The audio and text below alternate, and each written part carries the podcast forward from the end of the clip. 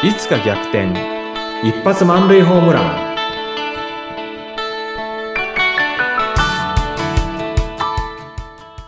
皆さんこんにちは。合同会社東きみなり事務所代表社員の東きみなりです。こんにちは、インタビュアーの山口智子です。東さん、4月に入りましたね。4月になりましたねああ、なんか、フレッシュですね。新入社員の方、入社式が終わった頃でしょうかね、とか、はい入学式とか、いろいろそんな新しいことがスタートする時期です。東さん何かこの4月新しいことスタート？というのは何かありますか？なんか振り返ってみると4月になったらなんか NHK のラジオの語学英語会話とか中国語会話とか始めたのがあるんですけど、はい。まあ仕事で言うと最近ですね、あのプレゼンテーションコーチっていうのを始めたんですね。今まであのお金をもらわずにやってたことが多かったんですけども、ちゃんとお金をいただいてやろうというところが新しいかなっていうふうに思ってます。ええプレゼンテーションコーチですか、はい。これはちょっと気になるワードですが、どういうものなんですか、あの、世の中やっぱりプレゼンテーション苦手な方っていうのは、うん見回してもまだまだ多いなっていうところなんですよね。はい。で、そうした方に対して、まあ私本当にサラリーマンの頃だとか、うん前にもね、このポッドキャストでお話ししたように、トーストマスターズっていうところで、散々そのスピーチだとか、プレゼンテーションだとかっていうのをやってきましたんで、うんなんかこう、苦労されている方を見ると、ちょっと変えれば良くなるのになーっていうところがたくさん見えて、うん、で、そうした人たちを、こうが、なんていうのかな、プレゼンが上達すると、いいことっていうのがたくさんあるんですよね。はい。はい。だからそうした人たちのお役に立ちたくて、プレゼンテーションコーチという、その、まあ、トレーニングプログラム、コーチングプログラムっていうのをね、スタートすることにしたってことなんですよ。いや、もう本当このプレゼンテーションって、ね、あの、会社にいる方も、もう、絶対に避けては通れないことだと思いますし、まあ、ちゃんとしたプレゼンだけではなくて、何か、例えば、上司の方とかに何かの提案をするのもプレゼンですし、またプライベートでもですよ。例えば、奥様にとか、旦那さんに、これを買ってほしいとか、そういう時にも、やっぱりそれも一つのプレゼンになる。おっしゃる通りですね。うん人生に結構かなりもう普通に関わってるのが実はプレゼンですよね。そうですね。うんですので、私が考えている、あの、プレゼンテーションコーチっていうのは、まあ、あの、山口さんおっしゃったようにね、あの、一人の人が会議とかで、なんか自分の考えだとか、こんなプロジェクトやりますよっていうのをみ、あの、たくさんの人に、あの、発表するっていうのもプレゼンですし、うんおっしゃったように、1対 1? うん例えば、なんか、あの、車が欲しいんだけどって奥様に言うとき、奥さん説得しなきゃいけないですよね。はい。それもプレゼンテーションだなって思いますんで、本当に、あの、世の中で自分の考えを表明するっていうのは私全部プレゼンテーションだと思ってるんですよ。うーん、確かに。はい。で、東さん、今これお話ししているのが、はい今日はズームなんですが、そのはい。ズームの背景に、うん。あなたを大化けさせるプレゼンテーションコーチって書いてあるんです。はい。これ、大化けっていうのも何かポイントなんですか？大化けっていうのは実はポイントなんですね。あの、プレゼンテーションコーチだったら本当に、あの、世の中にたくさんあると思うんですけれども、うんあの、大化けっていうところがやっぱりポイントで、まあそもそも大化けって何かっていうとですね、辞書なんかによると、あの、なんかおあるものがですね、例えば、うんと、俳優だとかスポーツ選手だとか、うん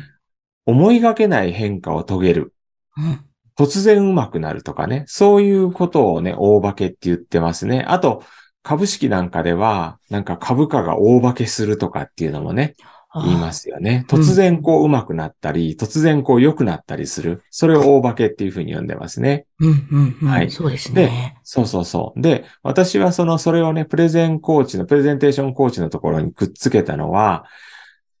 プレゼンテーションってやっぱりこうトレーニングっていうのがあって何年もかけて上手になっていくっていう側面があるんですけれども、うん本当にね、ちょっとしたことを変えるだけで、周りの人があっと驚くぐらい変わるっていう、そんなコツがあるんですよね。うーんですんで、少しずつ上手になるっていうところは、もうもちろんそれも私もやりますけれどもうん、本当にね、ちょっとしたところで周りがびっくりするぐらい変わる。そんな周りの人がびっくりするぐらい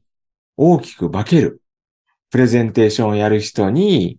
変わってもらうっていうのが私のプレゼンテーションコーチングの、まあ一つの売りかなっていうふうに思ってます。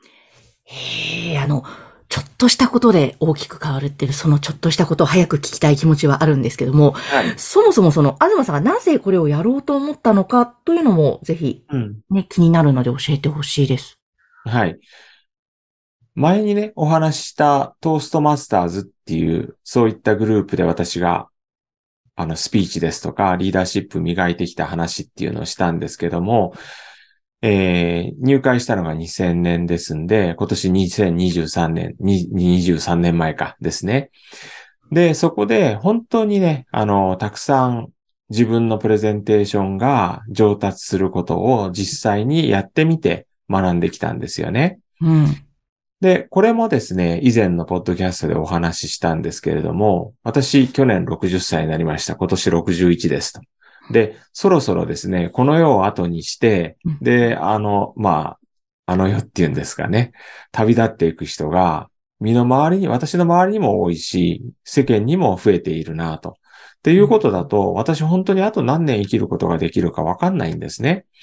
で、そうした人生の残り時間を考えると、今まで自分が培ってきたものを、あなんかやっぱり少しでもお返しして、そして、まあ人生の、なんていうのかな、終わりを迎えたいっていうのがあるんですね。うんで、トーストマスターズで22年、それから実際には外資系の、あの、電子部品メーカーの社内の IT 部門でね、散々社内日本語でとか、それから社外英語で、海外でもね、英語でプレゼンテーションっていうのをやってきたんですけども、そうした経験っていうのが私の中にものすごく蓄積されてるんです。で、そこでの学びっていうのは、やっぱり共有してこそ価値があるっていうふうに考えてて、うん。それをやっぱり、あの、共有、お返しうん。っていうのをね、やっぱり強く最近感じるようになってきたんですね。人生の残り時間で、それをとにかくやっていきたいっていうところがうん一番のポイントです。いや、いいですね。共有してこそ価値があるって、本当これそうですね。なんか共有するとさらに価値が上がるような、そんな気もしますね。そうですね。たくさんの人に使ってもらってこそうん、私の経験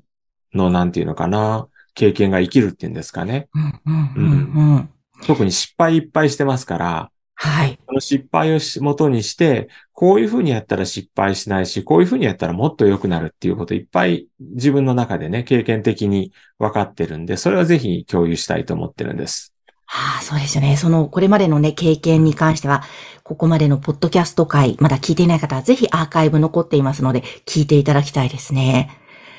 そうか、じゃあもう本当人生全般に言える大切なプレゼンテーション。これについて、プレゼンテーションコーチ、しかも大化けさせるプレゼンテーションコーチ。はい。えじゃあ実際あの、どういう方が今まで利用したのかとか、あとこれかうんらどんな方に利用してほしいかとか、そういうのもね、具体的にまた次回聞いていきたいと思いますが、はい。まあ、最後一つだけ、どういう方に利用してほしいというのはいかがですか？どういう方に利用してほしいか。自分がプレゼン苦手だなとか、プレゼン嫌だなとか、来週プレゼンやってほしいって言われてるんだけれども、嫌で嫌でしょうがない。なんとか避ける方法はないだろうかとかう、んそういうことを考えてる人もいれば、あるいは、あの、1ヶ月後に海外出張行かなきゃいけないんだけれども、んそこでのプレゼンテーションどうしようって頭抱えてる人もやっぱりいっぱいいると思うんですよね。ん。もうそれを話し出したらいろんな人が目に浮かんできて。うん、止まらなくなるぐらい助けたい人はいっぱいいます。ああ、わかりました。本当プレゼンって、イコール苦手っていう意識を持っている方結構いらっしゃるので、はい。いやー、これはいいですね。ぜひじゃあ、具体的に、えー今後また次回以降お話を伺っていきますので、ぜひ皆さんまた聞いてください。ぜひ聞いてください。えそして、東さんのホームページ、こちら番組の概要欄に掲載しておりますので、ぜひこちらからもご相談お問い合わせください。今日もありがとうございました。ありがとうございました。